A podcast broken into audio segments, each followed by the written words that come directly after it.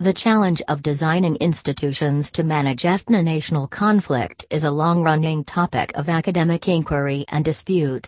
Generally speaking, the focus is on how legislatures, executives, and electoral systems can be organized to accommodate the politics of deeply divided societies. The design of courts figures much less frequently in this literature.